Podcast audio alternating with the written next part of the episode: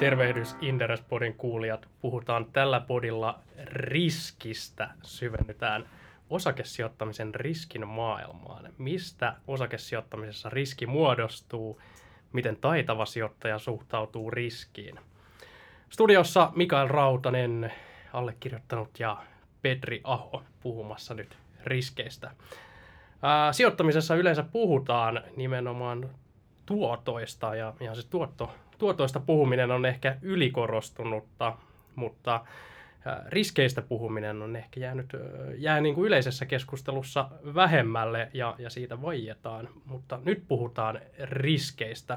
Pystytkö allekirjoittamaan tämän saman havainnon, Petri?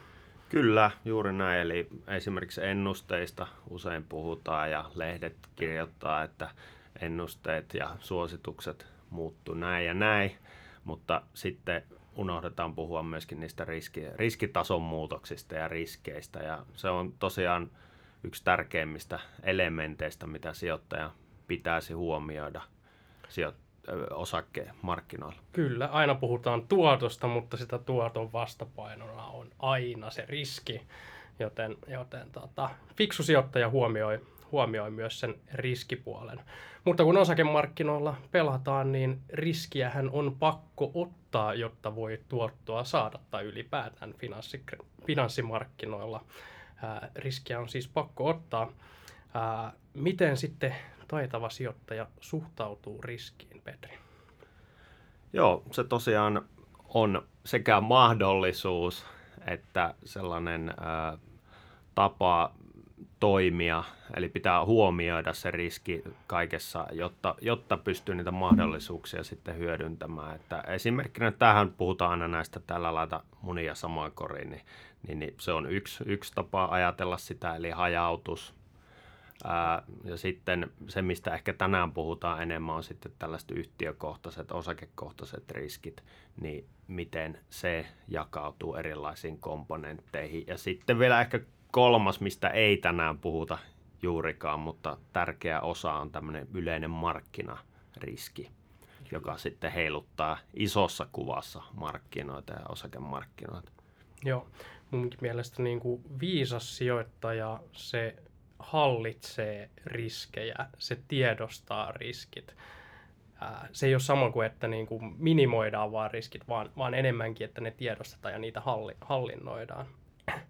Ää, monesti kun puhutaan, niin kuin, no varsinkin yrittäjyydessä, kun puhutaan menestyvistä yrittäjistä, ja ehkä niin kuin myös sijoittamisessa, kun joskus puhutaan menestyvistä sijoittajista, niin ajatellaan, että ne on hirveän kovia riskinottajia ja riskinrakastajia, ja, ja kuvitellaan, niin kuin luodaan mielikuvaa, että, että se menestys vaatii aina niin kuin hirveätä riskinottoa, mutta itse asiassa mä itse näen, että nimenomaan niin kuin varsinkin yrittäjyydessä, ja, ja osin sama tietysti pätee myös tuonne tonne niin kuin yrityksiin sijoittamiseen sitä kautta, niin, niin ne menestyvät yrittäjät ei ole niitä, jotka on hirveän riskinälkäisiä ja rakastaa jotenkin sitä riskiä, vaan ne on enemmänkin sellaisia, jotka hallitsee ja minimoi niitä riskejä, mitkä on hallittavissa. Eli, eli tavallaan jos ajatellaan, että ollaan kiipeämässä vuoren huipulle ja siellä vuoren huipulla odottaa valtava palkinto, niin tämmöinen riskirakasta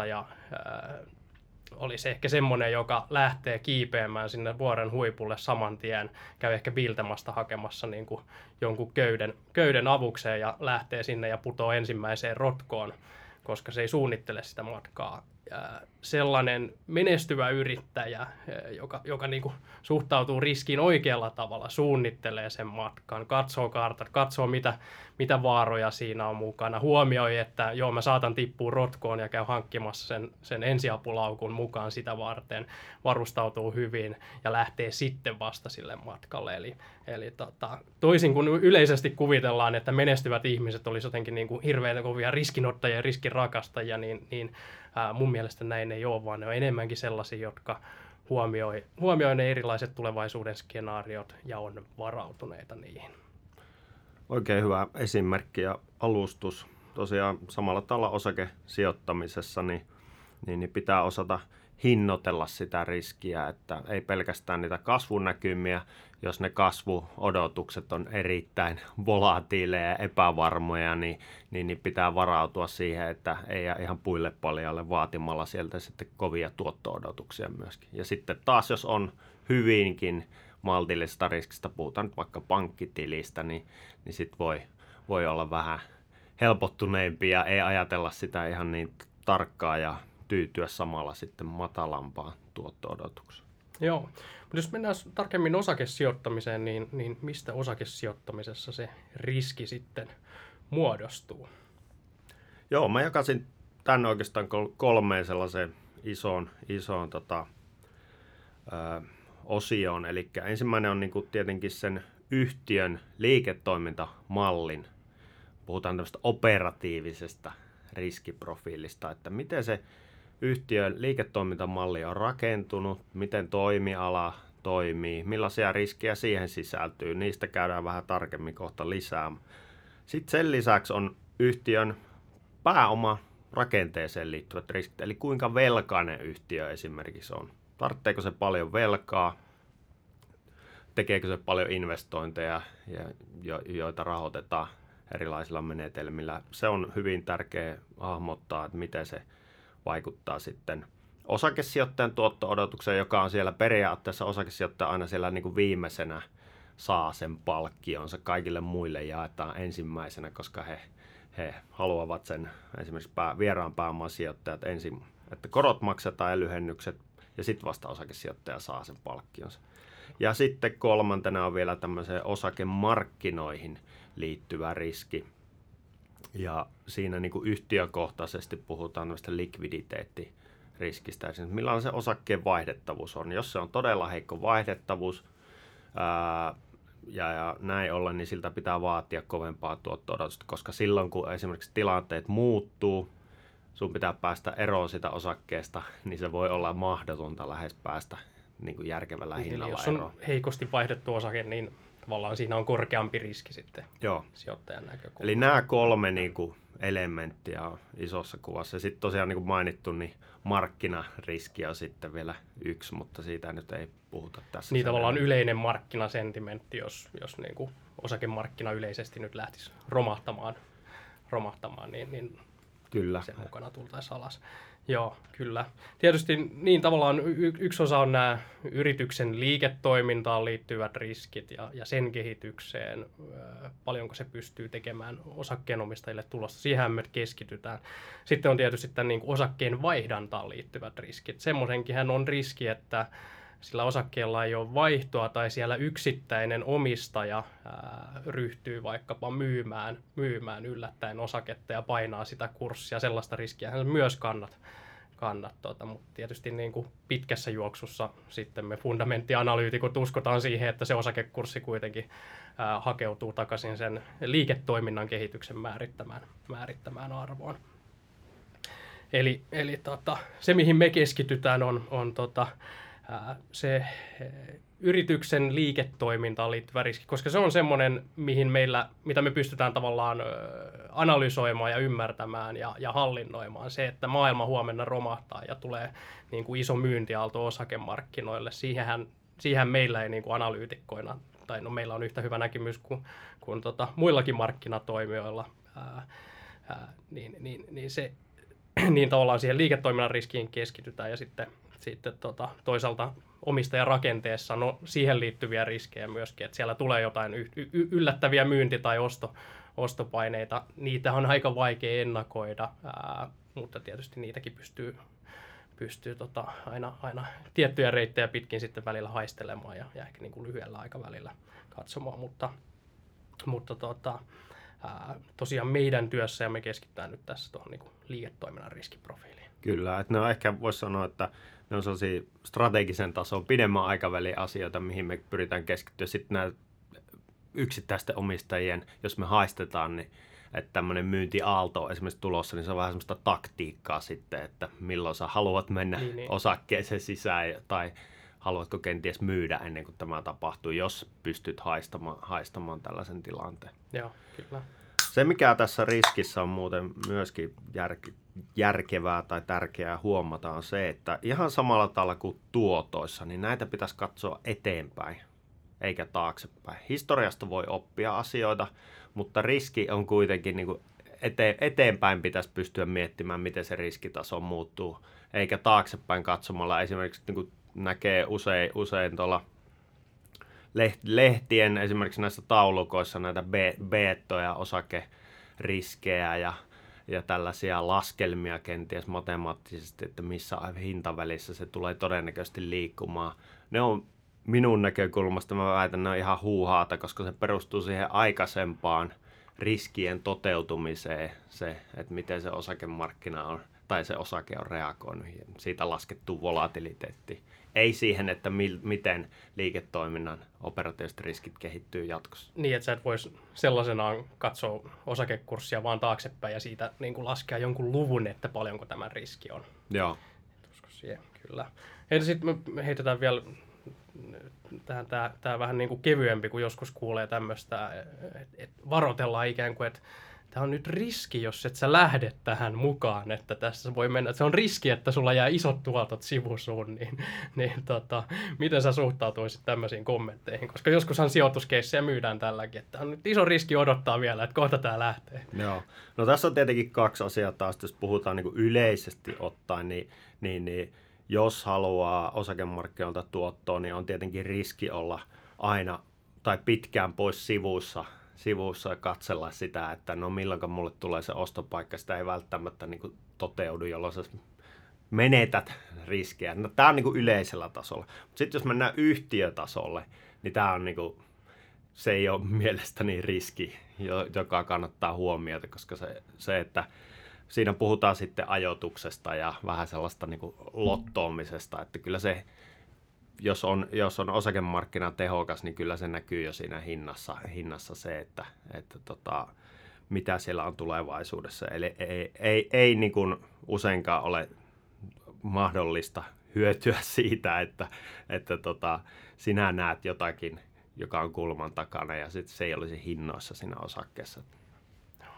Joo. Äh, sä oot, Petri, meidän analyysiraportteihin, eli meidän laajoihin analyysiraportteihin, missä käsitellään näitä meidän kohdeyhtiöitä hyvin syvällisesti, niin tehnyt tämmöisen yhtiön riskiprofiili äh, frameworkin tai, tai taulukon, missä, missä havainnollistetaan äh, yritysten, yritysten tai meidän seuraamien yhtiöiden tota, riskejä. Ne siis löytyy Inderesin laajoista raporteista aina, aina tota, äh, sieltä.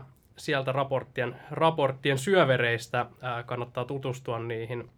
Ää, lähdetäänkö käymään läpi näitä, näitä tota, tekijöitä, miten, miten me ollaan riskiä määritetty. Eli tässä on neljä kohtaa: toimintaympäristöä, liikevaihdon muodostumista, kannattavuuden muodostumista ja, ja sitten kassavirtaa ja tasepuolta. Joo, ensinnäkin voi todeta sen, että tämähän on jossain määrin subjektiivinen näkemys, että vaikka meillä on tässä tämmöinen skaala, että korkea riskitaso ja matala riskitaso, niin se on kuitenkin sitten analyytikon arvio siitä, että millä tasolla, että tähän ei ole olemassa mitään tarkkaa mittaria, mutta tämä on sellainen työkalu, jolla voi sitten erilaisia riskinäkökulmia huomioida, huomioida ja katsoa siitä, että mi- mitä analyytikko on, miten analyytikko näkee ne riskinä. Kyllä. Joo. Tärkeä osa tosiaan työkalu näissä, näissä raporteissa, että kannattaa, kannattaa tutustua siihen. Joo. Äh, tässä on ensimmäisenä kohtana on, on yrityksen toimintaympäristö. Ja, ja tota, äh, tämä on itse asiassa tuotu ihan hiljattain tähän mukaan ja, ja osittain omaa, omaa käsialaa tässä, tässä myös mukana. Eli, eli kun puhutaan siitä, että yritysten toimintaympäristöt muuttuu jatkuvasti nopeammin ja nopeammin, niin silloinhan olennaista tai riski muodostuu siitä, että kuinka nopeata se muutos on sillä toimialalla. Onko se semmoinen, missä asiat tapahtuu hitaasti ja, ja ei ole paljon muutosta ja asetelmat on hyvin stabiileja, vai onko se sellaisia, missä, missä tota, muutaman vuoden päästä on taas joku uusi teknologia ja vimpain, joka vetää pelikentän kokonaan uusiksi. Se on olennaista, ja sitten tietysti siinä katsoa, että miten muutoskykyinen tämä kyseinen yritys on, pystyykö se sopeutumaan sen toimialan muutokseen.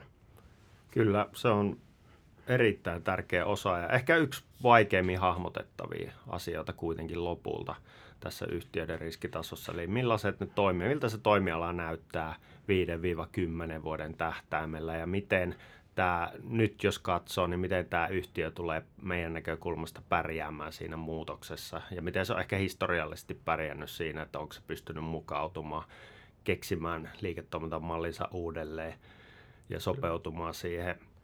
Joo. Erityisesti korostuu ohjelmistofirmoissa ja muussa, ja siellä se on niinku keskeinen riski, koska meilläkään ei ole niinku näkyvyyttä kaikkialle maailmaa, ja eikä voida edes tietää, että missä kellarissa kehitetään millaistakin ohjelmistoa, joka saattaa vallottaa maailma. Otetaan nyt esimerkkinä media, mediapuolelta vielä niin Facebook, ää, aika tuore ilmiö.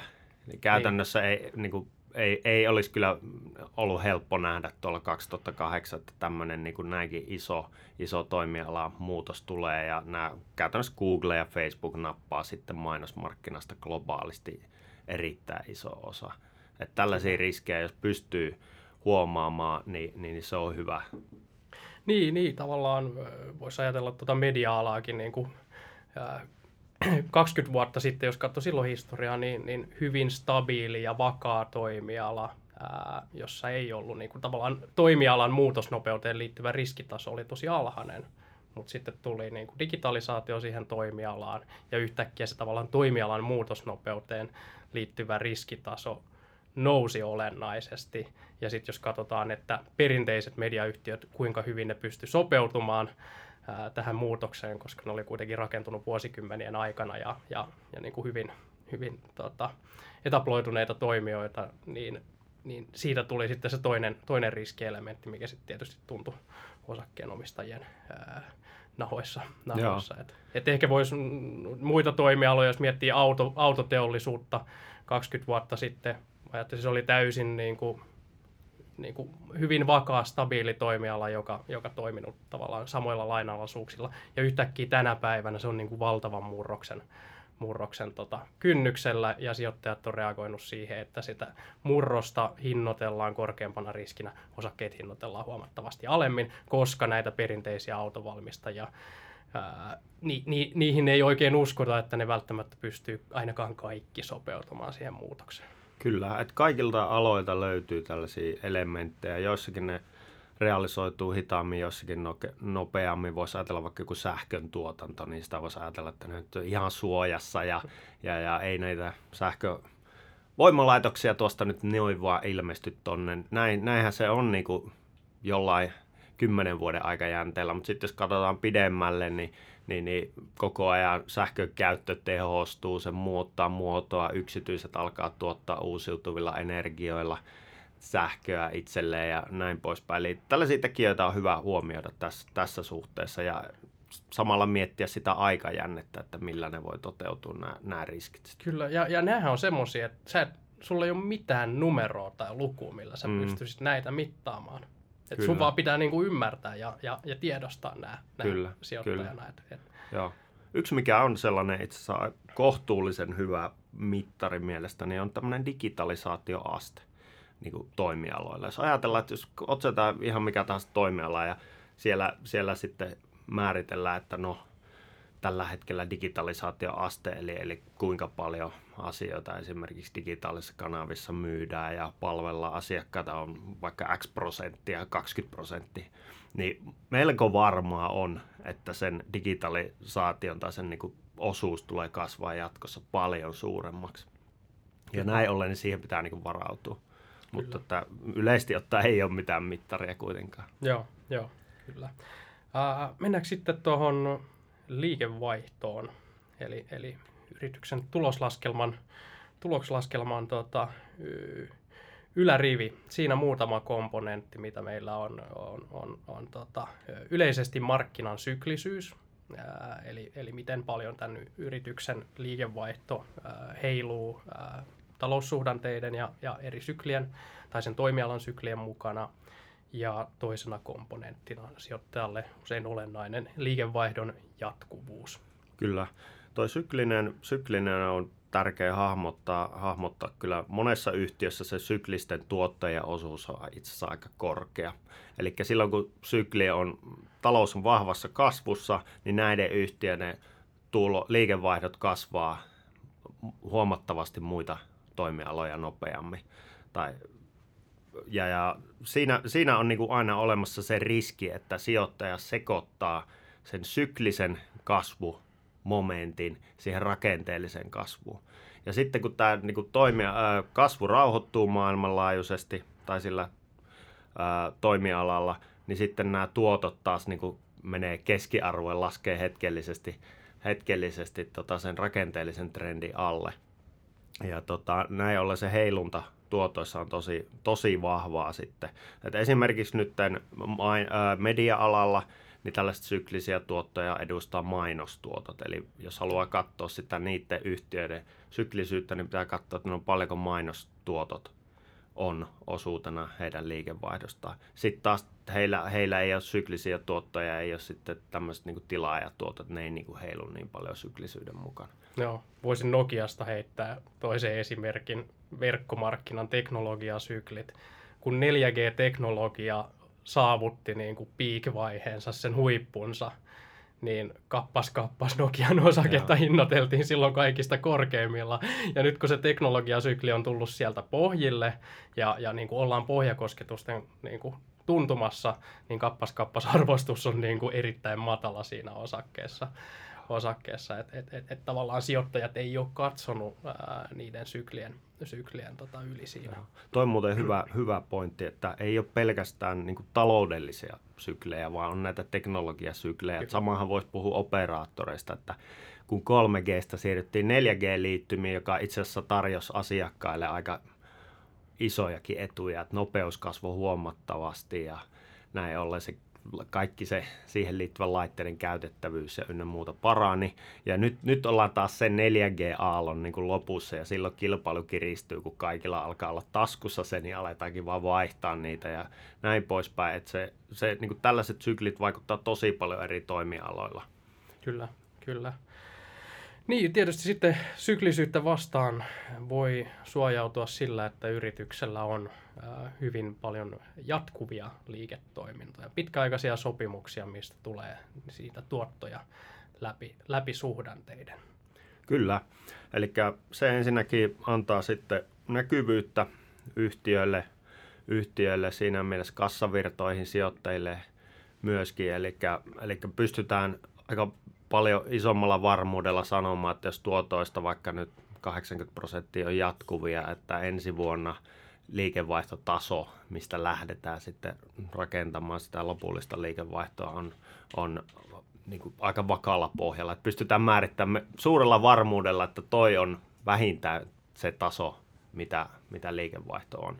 Sitten toinen, mikä tulee jatkuvuudessa, on tärkeä elementti, että se mahdollistaa sitten investointia tällaisten niin kuin sen kustannuspuoleen ja, ja, ja tulevaisuuden suunnittelemiseen usein Aivan. myöskin niin kuin paljon paremmin. Eli pystytään katsomaan vähän pidemmälle, kun ei koko ajan sitä kriisiä päällä ja kustannussopeutustoimia ja, ja, ja muokkaustoimia siinä menossa välttämättä. Joo, kyllä. Tässä, tässähän nämä niin kuin SaaS-ohjelmistoyhtiöt, mistä ollaan sun kanssa poditettu. Joo. Aiemminkin kannattaa kuunnella, kuunnella ihmeessä tämä SaaS-yhtiöpodi, niin, niin näissä SaaS-mallilla ohjelmistoja toimittavissa yrityksissä kauneus on just se, että kun ne on monesti voi olla jopa yhdeksänkymmentä prosenttia jatkuvia tuottoja, niin sen tietää, että vaikka ensi vuonna niin kuin talous romahtaisi, niin ne tekee kuitenkin sen tietyn liikevaihtotason. Tason, tota, ää, niin mikä antaa tietysti niin kuin näkyvyyttä ja tukea, tukea tota, Kyllä. sille arvostukselle. Ja tässä pitää myöskin, että jatkuvia liikevaihtoja on, mutta sielläkin on, on niin kuin erityyppistä jatkuvaa liikevaihtoa. Että vähän pitää katsoa myöskin senkin pinnan alle siinä, kun määrittää sitä riskitasoa. Että, että, että jotkut yhtiöt voi sanoa, että, että, että meillä on niin kuin toistuvia sopimuksia ja jatkuvia asiakassuhteita, mutta ne voi olla silti niin kuin katkolla, katkolla aika nopeasti, jos jollain, jollain kilpailijalla tulee parempi tuote, tuote tarjolle. Mutta sitten on taas näitä vaikka nyt ohjelmistoja, jotka menee niin syvälle asiakkaiden prosesseihin, että niitä ei sitten mm. vaan yksinkertaisesti pysty vaihtaa kuin jollain pidemmällä aikajänteellä viisi kymmenen vuotta. Ja, ja, että tässäkin suhteessa kannattaa vielä sitten vähän tutkia syvemmälle pintaa. Niin, tässä, tässä on ehkä tavallaan sijoittajan hyvä miettiä, että, että tavallaan onko tämä tuote tai palvelu, mitä tämä yritys tuottaa, niin onko se sellainen, että jos huomenna maailma romahtaa, niin onko se semmoinen, että sen asiakkaat pystyy niin kuin heittämään sen ulos saman tien? Vai onko se sellainen, jota sen asiakkaat tarvii, ää, no jos ne on kuluttajia, niin esimerkiksi elääkseen, ää, tai jos ne on yrityksiä, jos se tuottaa sellaista palvelua ja tuotetta, mikä on niin liiketoimintakriittinen sille yritykselle, että vaikka se maailma romahtaisi, niin sen on pakko ostaa se, se tota, yritys. Tämä, se, se, se tuote tai palvelu. Ja tämä on, tämä on niin kuin hyvä, hyvä pohdinta, mitä, mitä kannattaa käydä, kun, kun arvioi, arvioi sijoituskohteita. Kyllä. No sitten kun mennään tuloslaskelmaan alaspäin, oliko sulla vielä tuohon syklisyyteen joku pointti? Joo, liikevaihdosta vielä sellainen, että niin kuin sijoittajankin niin pitää hajauttaa, niin samalla tavalla se on aina hyvä, että jos liikevaihto on jakautunut mahdollisimman aivan laajalle. Joo. Kyllä. Elikkä, elikkä, no, tässä voisi puhua jossain määrin jatkuvuudestakin, mutta että Äh, on yhtiöitä, joilla liikevaihdosta muodostuu esimerkiksi puolet yhdeltä asiakkaalta. Näitähän on joo perinteisesti ollut esimerkiksi nämä tällaiset Nokian alihankkijat, niin, niin oli aika herkkiä sinne. No, että no, Nokia, mitä Nokia-klusteri niin kuin kaksituhattaluvulla, niin, niin tota, siinä, siinä niin kuin tosi moni suomalaisyritys sai kokea sen nahoissaan. nahoissaan. Et näitä on vieläkin aika paljon ja usein pienillä yhtiöillä niin, niin, niin isojen asiakkaiden rooli on yli, yli korostunut ja, ja tätä kannattaa myöskin miettiä yhtenä osana tätä liikevaihtoon liittyvää riskiä, että miten hajautunut se asiakaskunta kunta sitten on. Kyllä.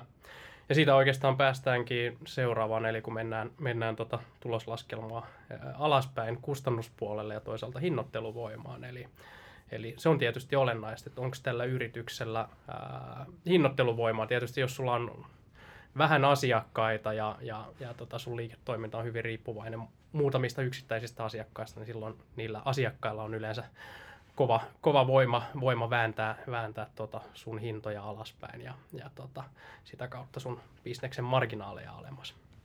Kyllä, joo, eli tämähän niinku usein hinnoitteluvoima pohjautuu markkina-asemaan. Jos sulla on erittäin vahva markkina-asema jollakin, jossakin segmentissä, niin se yleensä mahdollistaa sen, että sä voit olla hinnoittelu hinnoittelussakin johtaja ja liidata sitä. Brändi on tietenkin, mistä paljon puhutaan tässä yhteydessä, millainen brändi sulla on. Se mahdollistaa vaikka nyt Coca-Colalle, niin aikamoisen hinnoitteluvoiman. Sitten tässä suhteessa itse ainakin katson myöskin, että miten, onko sulla semmoinen paikallinen monopoli kyseessä, Vai, vai onko, onko kyseessä globaali markkina, jolloin vaikka sulla hetkellisesti voi olla paikallisesti, sä oot niin kuin markkinajohtaja tunnettu, mutta globaalisti se, se globaalis, globaalilla markkinalla on olemassa kilpailija. No aina riski, että se sun liian hyvä kannattavuus houkuttelee sen globaalin kilpailun paikalle ja pilaa tällä, tällä tavalla hinnoitteluvoimaa. Tässäkin pitää katsoa eteenpäin, eteenpäin myöskin. No. Eli vahva, vahva hinnoitteluvoima tarkoittaa pienempää riskiä sijoittajalle ja, ja on, on, on sitä, kautta, sitä kautta positiivinen asia. Ja hinnoitteluvoima ei välttämättä tarkoita ainoastaan hinnoitteluvoimaa sen yrityksen omien asiakkaiden suuntaan, vaan hinnoitteluvoimaa myös alihankkijoiden suuntaan. Eli, eli jos yrityksellä on ää, vahva, vahva asema, vaikka vaan no, Nokia, kännykkä Nokia aikanaan niin kuin hyvä, hyvä esimerkki, no, siellä ruvet, liian, ruvettiin ehkä liian ahneeksi, mikä lopulta sitten kostautui, mutta heillä oli hyvin vahva hinnoitteluvoima sitten komponenttitoimittajia, komponenttitoimittajia kohtaan, mikä, mikä tietysti toi sitten ää, myös, myös siihen suuntaan ää, tavallaan kannattavuusetuja. Kyllä. Yksi, mikä hinnoitteluvoimaa kanssa määrittää paljon, on se, että millaista lisäarvoa se tuote tai palvelu tuottaa niille asiakkaille. Eli jos se on erittäin korkeaa lisäarvoa tarjoava tuote, niin, niin, niin silloin se hinta ei ole kovinkaan herkkä tai se kysyntä, kysyntä tota, sille, että, että tota, mitä maailmanmarkkinoilla tapahtuu, koska asiakkaat haluavat sen, ne saavat siitä omaan liiketoimintaansa niin paljon lisäarvoa.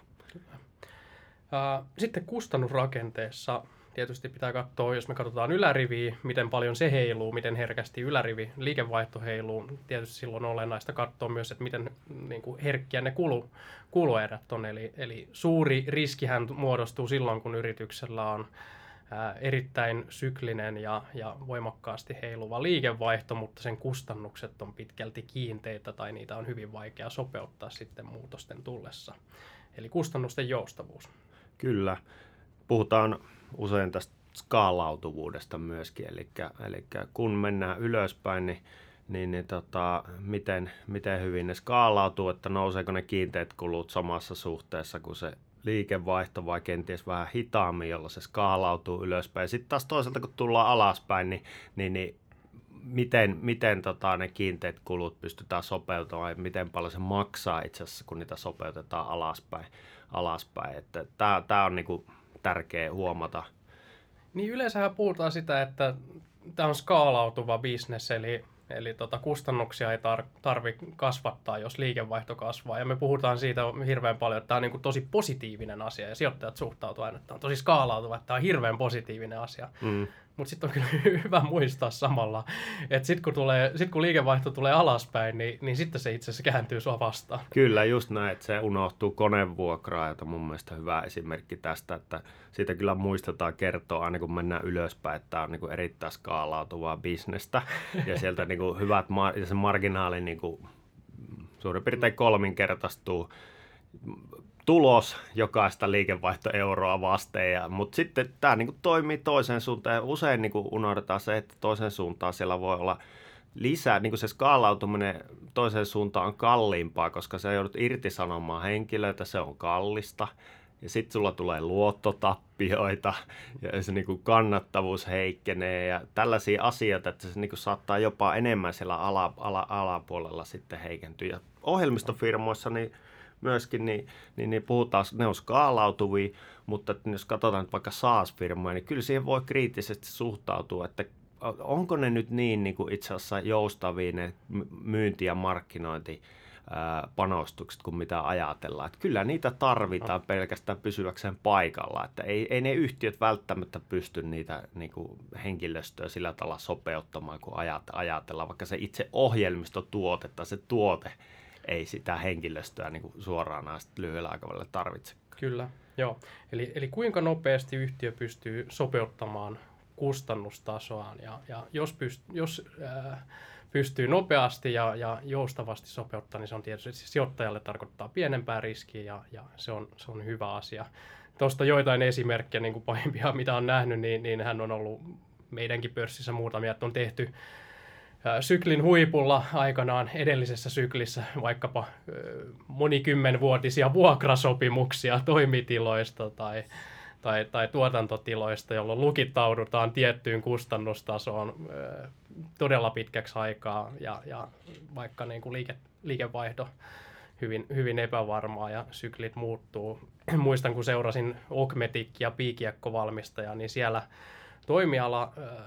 Toimialalla oli ihan yleinen käytäntö, että ennen finanssikriisiä nämä piikiekkovalmistajat oli tehnyt yli kymmenen vuoden raaka-ainesopimuksia, jolla ne sitoutui ostamaan. Tämä oli ihan niin kuin kaikki tekit näin. Ne sitoutui ostamaan heidän tuotannon raaka-ainetta kymmenvuotisella sopimuksella tietyt määrät tietyllä hinnalla.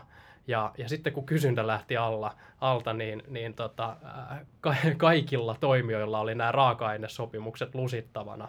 Ja, ja koko toimiala teki ihan järkyttävän tappion näiden takia. Kyllä juuri näin. Ja sitten samahan koskee niinku investointi, hyvin pääomavaltaisia yhtiöitä, jotka tekee tyypillisesti investoinnit. Tästähän on niinku tutkimuksia, että sehän niinku teoreettisesti olisi järkevämpää tehdä silloin niinku syklin, syklin tota, alkuvaiheessa ne isot en, en, niinku, ä, investoinnit etupeltoon, mutta sitten niinku, miten käytännössä käy, niin on, tehdään sillä syklihuipulla itse asiassa ne investointipäätökset, jolloin sulla tulee se kapasiteetti juuri silloin, kun se kysyntä piikkaa, niin sinne markkinaan, ja lisäksi kapasiteetti usein vielä ollut kalleimmillaan, koska sulla on niinku suhdanne on kuumentanut kaikkien panosten hinnat. Ja, ja sitten, sitten kun se kysyntä tosiaan laskee, niin sulla on ylikapasiteettia ja se kapasiteetti maksaa siellä jatkuvasti niin, euroja. Niin. Osinhan tästä on syyttäminen meitä niin kuin osakesijoittajia ja osakemarkkinoita, eli, eli tavallaan silloin kun, silloin, kun tota, ää, on verta, verivirtaa kaduilla, niin me ei todellakaan haluta antaa, antaa yhtiöille rahaa ja että ne investoi, investoi lisää, mutta sitten kun aurinko paistaa, aurinko paistaa niin, niin rahahanat on auki ja ollaan, että investoikaa, investoikaa, jee, jee, kaikki, kaikki hyvin. Että, niin kuin tämä vanha, vanha vertaus, että et tota, pankkiiri, pankkiiri on semmoinen, semmoinen kaveri, että silloin kun se mielellään lainaa sulle, sulle tota sateenvarjoa silloin, kun aurinko paistaa, mutta sillä hetkellä, kun alkaa sataa, niin se vaatii sen sulta, sulta tota heti takaisin. Juuri näin. Joo, tästä päästäänkin sitten äh, taseeseen ja, ja kassavirtaan, eli, eli tota, katsotaan riskitasossa, niin, niin tietysti katsotaan sen yrityksen äh, myös sen kassavirtoja ja, ja niiden, niiden syklisyyttä. Vakaata tasasta kassavirtaa tuottavat yhtiöt on tietysti siis ää, sijoittajalle parempia, parempia, jossa on ennustettavat rahavirrat. Kyllä näin, eli monta kertaa hän näkee, että, että tota, on, on erittäin menestyneitä yhtiöitä, jos mitataan vaikka liikevaihdon kasvulla ja, ja, ja kannattavuuttakin ehkä näytetään, mutta sitten kun katsotaan, pikkasen rapsutetaan pinnalle ja katsotaan, että hetkinen, näähän on niin kuin sitoutunut, sitoutunut tuonne taseeseen nämä saatavina esimerkiksi nämä, tämä liikevaihto, eli siellä on, no, siellä on joko varastoa tai sitten erittäin paljon myyntisaamisia, eli se raha ei ole vielä kotiutunut niistä kaupoista, jotka on mietitty. Tämä on niin kuin aina, aina sitten riski tietenkin sijoittajille siinä mielessä, että, että tota se kasvu, kasvu voi sitoa liikaa pääomia ja se ei välttämättä sitten kotiudukaan siinä suhteessa. Varmaan sä tunnet hyvin esimerkiksi tekno, Teknotrin-keisiin, jossa tämmöinen riski on aika pitkälti niin, toteutunut. Eli tavallaan sijoittajana on juhlittu, että jaa, raha tuli liikevaihtoon, meni sieltä tulokseen, mutta sitten se fiksu sijoittaja katsoo vielä syvemmälle. Aha, itse asiassa eihän se raha, raha niin kuin olekaan vielä meidän taskussa, vaan se on edelleen riskinä tuolla tota, ää, yrityksen, yrityksen taseessa ja pahimmillaan sitten se saatava on jostain kehittyvästä kehittyvästä maasta, mistä, mistä sitä ei välttämättä ole niin, niin, niin helppoa ja suoraviivaista kotiuttaa sitten tänne, tänne tota, Suomeen Nordean tilille. Kyllä. Sen, mikä on itse ottanut ilolla vastaan, niin aika moni yhtiö on taloudellisiin tavoitteisiin nostanut tällaisen kassavirtakonversiot, kun perinteisesti siellä on ollut joku omavaraisuusaste ja liikevaihdon kasvu ja E B I T. Niin nyt on niin kuin monella on otettu tämä kassa, kassavirtakonversio, joka siis käytännössä tarkoittaa sitä, että kun sä raportoit käyttökatetta, joka on tällainen niin kuin, ö, ö, kassavirran, operatiivisen kassavirran vähän tällainen niin kuin proksi, eli, eli tota, merkki, niin sä sitten vertaat sitä, että kassavirtan operatiiviseen rahavirtaan ja paljon se suhdeluku itse asiassa on. Ja sehän nyt pitäisi olla käytännössä sitten mielellään joku kahdeksankymmentä plus. Ja tota, nämä on nyt ilmestynyt tuonne monen tavoitteisiin ja se on erittäin hyvä, koska tuolla on paljon yhtiöitä, jotka kasvaa, kasvaa todella kovaa ja näyttää kannattavuutta, mutta sitten kun katsotaan tätä kassavirtasuhdetta, niin se on, se on nollassa tai jopa negatiivinen, eli, eli sijoittajien pitää koko ajan itsensä investoida lisää sinne rahaa. Joo, kyllä. Eli pää, pääoma, pääomaintensiivisyys, jos yrityksen liiketoiminta sitoo ja vaatii paljon, paljon pääomaa, niin, niin tietysti se on sijoittajan näkökulmasta, näkökulmasta tota, huono asia. Ja sitten jos yritys pystyy toimimaan ja kasvamaan ennen kaikkea, myöskin tase on, pa- paljon kun skaalautuvuudesta puhutaan, niin puhutaan yleensä, yleensä tota, tuloslaskelmasta, mutta taseen skaalautuvuus yleensä ihan yhtä, yhtä relevantti, että pystyy, yritys pystyy kasvamaan paisuttamatta tasettaan, se on, se on positiivinen asia. Ää, sitten tietysti, tietysti yksi olennainen riskikomponentti on myös velkavivun käyttö ja määrä. Kyllä, ja siitä tietenkin ne on osakesijoittajan niin, niin, niin syytä tarkkailla, että varsinkin, varsinkin hyvinä aikoina niin, niin, niin ne tuppaa helposti nousee aika korkeaksi ne velkaisuudet silleen vaivihkaa ja siihen ei kiinnitetä ehkä sillä tavalla huomiota, mutta jos tapahtuu joku häiriö, niin se velka, velka jää sinne, se on maksettava ja, ja näin ollen siitä muodostuu sitten riskiä, jos se kasvaa liian korkeaksi. Siinä on aika vaikea sanoa mitään niin kuin mittaria. Yksittäistä se vähän vaihtelee yhtiöiden kohdalla, mutta yksi mitä itse käytän paljon niin on tämä niin kuin nettovelan ja käyttökatteen suhde. Tai tässä Joo. voisi itse käyttää myöskin operatiivisen rahavirran suhdelukua, koska se kertoo sitten siinä, että, että miten, miten velkaantunut yhtiö on. Niin, miten nopeasti pystyy hoitamaan velkansa. Nettovelkaantumisaste on myös yksi tunnusluku, mitä itse paljon, paljon seuraa. Ja sitten tietysti kaikki nämä riippuu vähän toimialasta, yhtiöstä, yhtiön kehitysvaiheesta, että mikä on se, se tota, optimaalinen. Mutta, mutta tietysti osakesijoittajan näkökulmasta niin kuin, ää, ää, korkeampi velkaantuneisuus tarkoittaa sitten vähän korkeampaa, niin kuin kovempaa vipua siihen, siihen tota, ää, osakkeeseen. osakkeeseen. Et, et, itse asiassa mä oon just Teknotriissa, kun, kun sitä aikanaan katsoin, tai katson vieläkin, niin, niin kun sijoittajat piti, että tämän markkina-arvo on silloin vain kymmenen miljoonaa, että on hirveän halpa tämä osake. Mutta samaan aikaan Teknotrilla oli kolmekymmentä miljoonaa velkaa. Mm-hmm. Eli sen yrityksen velaton arvo oli neljäkymmentä miljoonaa euroa. Siitä kolmekymmentä miljoonaa on, on, on lukittu niin sanotusti. Se on, se, on, se on velkaa ja se pysyy samana. Ja, ja sitten se muuttuva osuus on tämä kymmenen miljoonaa, mikä on se osakekannan arvo siinä päällä. Niin tavallaan jos Teknotrin velaton, sen liiketoiminnan arvo nousisi sieltä neljästäkymmenestä viiteenkymmeneen miljoonaan, niin se osakehan tuplaantuisi. Vaikka pe- liiketoiminnan arvo sinänsä nousee vaan niin kuin neljästäkymmenestä viiteenkymmeneen, niin osake, osakeen, osakkeen arvo tuplaantuu. Mutta sitten, ää, no tässä on nyt käynyt se päinvastainen, eli, eli, tota, eli, eli ää, Osake on, osake on tullut sieltä alas, mutta tämä on tavallaan hyvä hahmottaa tämä, tämä niin kuin laittamalla ne vaikka pylväiksi päällekkäin. Että tässä on se niin kuin, ää, velan määrä, tässä on se, se tota, ää, osakekannan ää, markkina-arvo ja, ja näistä komponenteista se velka pysyy paikallaan. Tai tietysti sitä maksetaan pois, ää, mutta, mutta tota, ää, se mistä tulee se heilunta ja mikä on se muuttuja, niin, niin on se... se tota, Markkina, markkina-arvo, markkina-arvo ja sitä kautta hahmottaa vähän sen riskin niin kuin eri tavalla kuin että sokeasti katsoo, että onpa halpa yhtiö ja osake, että markkina-arvo vaan, vaan tota, kymmenen miljoonaa ja, ja tota, tämä on kuitenkin tuhat henkilöä työllistävä yritys, että, että, että tämmöiset niin kuin yleistykset saa sillä ammuttua.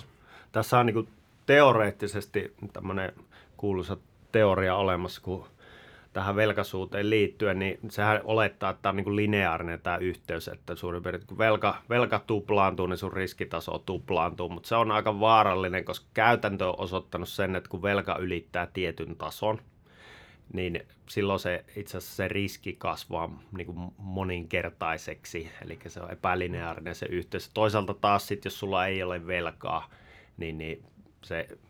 on huomattavasti matalariskisempi kuin mitä tämä teoreema antaisi olettaa, eli, eli sit, sitä niin kuin kannattaa myöskin huomioida, että nämä, kun sanotaan, että, että niin kuin esimerkiksi I T-palveluyhtiöillä, että, että nehän on tyypillisesti nettovelattomia, niin, niin et, teorian mukaan niin heidän kannattaa silloin ottaa huomattavan paljon velkaa, velkaa, että pääoma tuotto paranisi, mutta se ei välttämättä ole hyvä asia, koska se liiketoiminta saattaa niin kuin olla, olla sitten niin paljon, tai, tai tavallaan, että se, se saattaa aiheuttaa sitten ongelmia pitkässä juoksussa se, että, että tota, velka-aste on noin korkea, sitä ei pystytäkään hoitaa, koska se on, niin kuin, joudutaan resursseja supistaa ja se maksaa esimerkiksi. Niin, niin kyllä.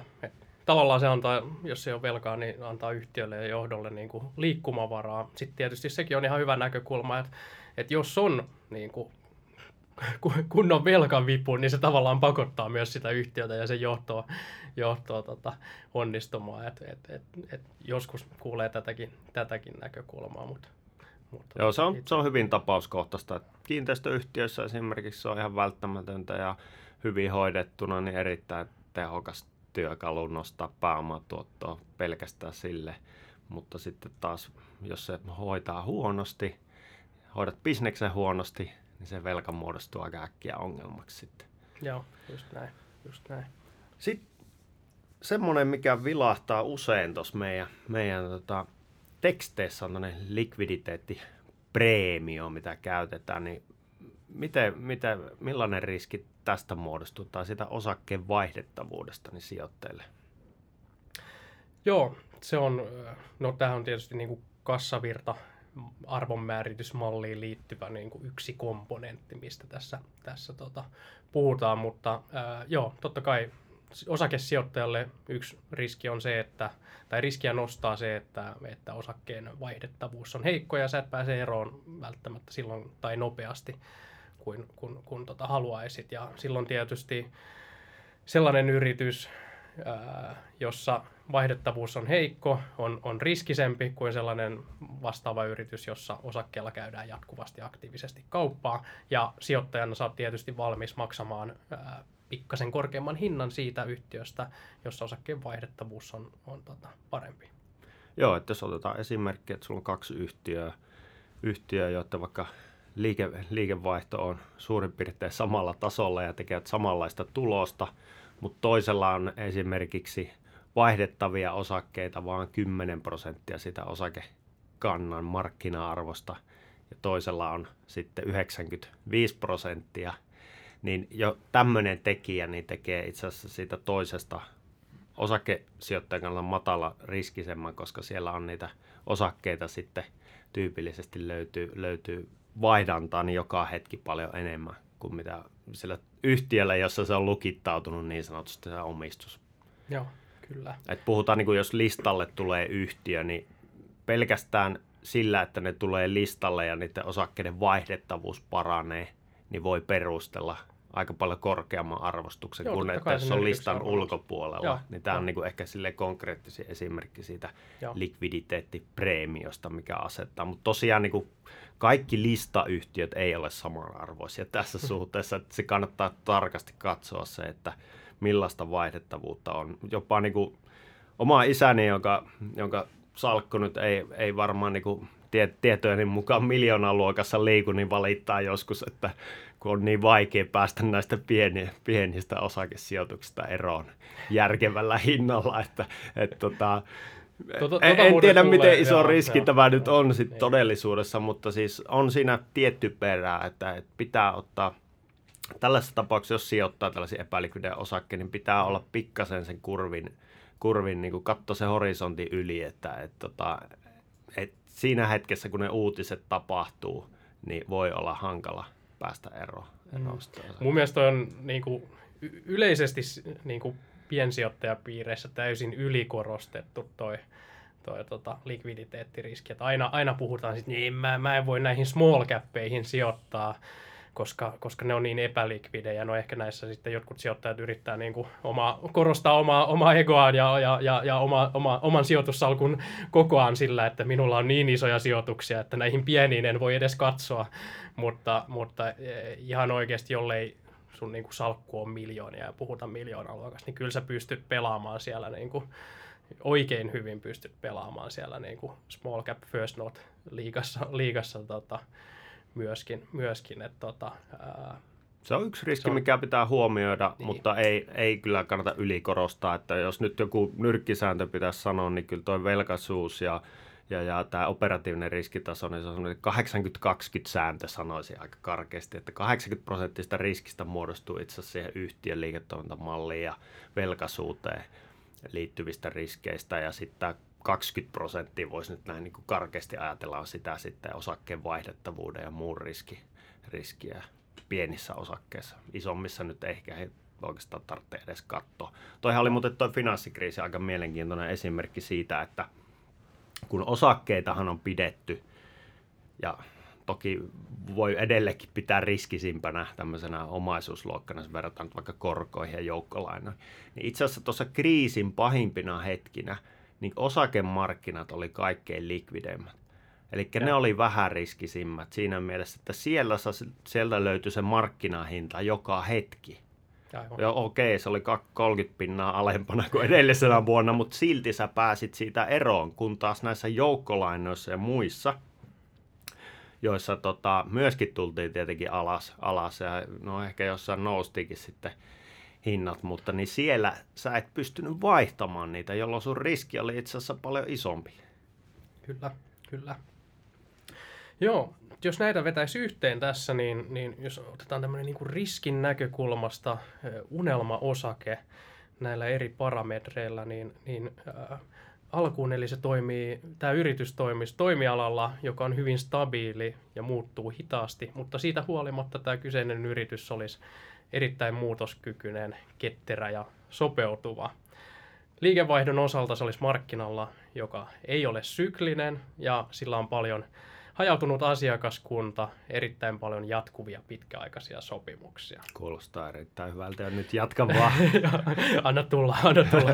Sillä olisi vahva hinnoitteluvoima sen asiakkaita ja toimittajia kohtaan ja se pystyisi tarvittaessa sopeuttamaan kustannusrakennettaan. Se tekisi vahvaa, tasasta, ennustettavaa kassavirtaa ja sen liiketoimintamalli ei sitoisi pä- paljoa pääomia ja se käyttäisi fiksusti ja hallitusti velkavipua. Ja kaiken tämän päälle tämä kyseinen yritys, sillä olisi erittäin likvidi ja hyvin vaihdettu osake. Miltä kuulostaa? Take my money. Kyllä. Eli, eli tästä näkökulmasta hyvä, hyvä katsoa myös, myös tota sitä kolikon toista puolta, eli, eli yritykseen ja osakkeeseen sijoittamisen, sijoittamisen riskipuolta. Muistakaa nämä riskiasiat ää, sijoitustoiminnassanne. Ää, onko sulla mitään loppukaneettia tai lisättävää tähän, tähän mun ää, täydelliseen kuvaukseen riskinäkökulmasta, riskinäkökulmasta täydellisen yhtiön kuvaukseen? Ei, mun mielestä on erittäin hyvä niin kuin mennä viikonloppua kohde ja ajatella sitä. Miettiä vaan, niin kuin jättää viikonloppu miettien tätä kun, firmaa, että miten. Jos mä miten löytän sellaisen, mun, mun huolet on loppu. Lähdetään etsimään, etsimään niitä. Kiitos kaikille podin kuulijoille. Palataan asiaan taas ensi viikolla.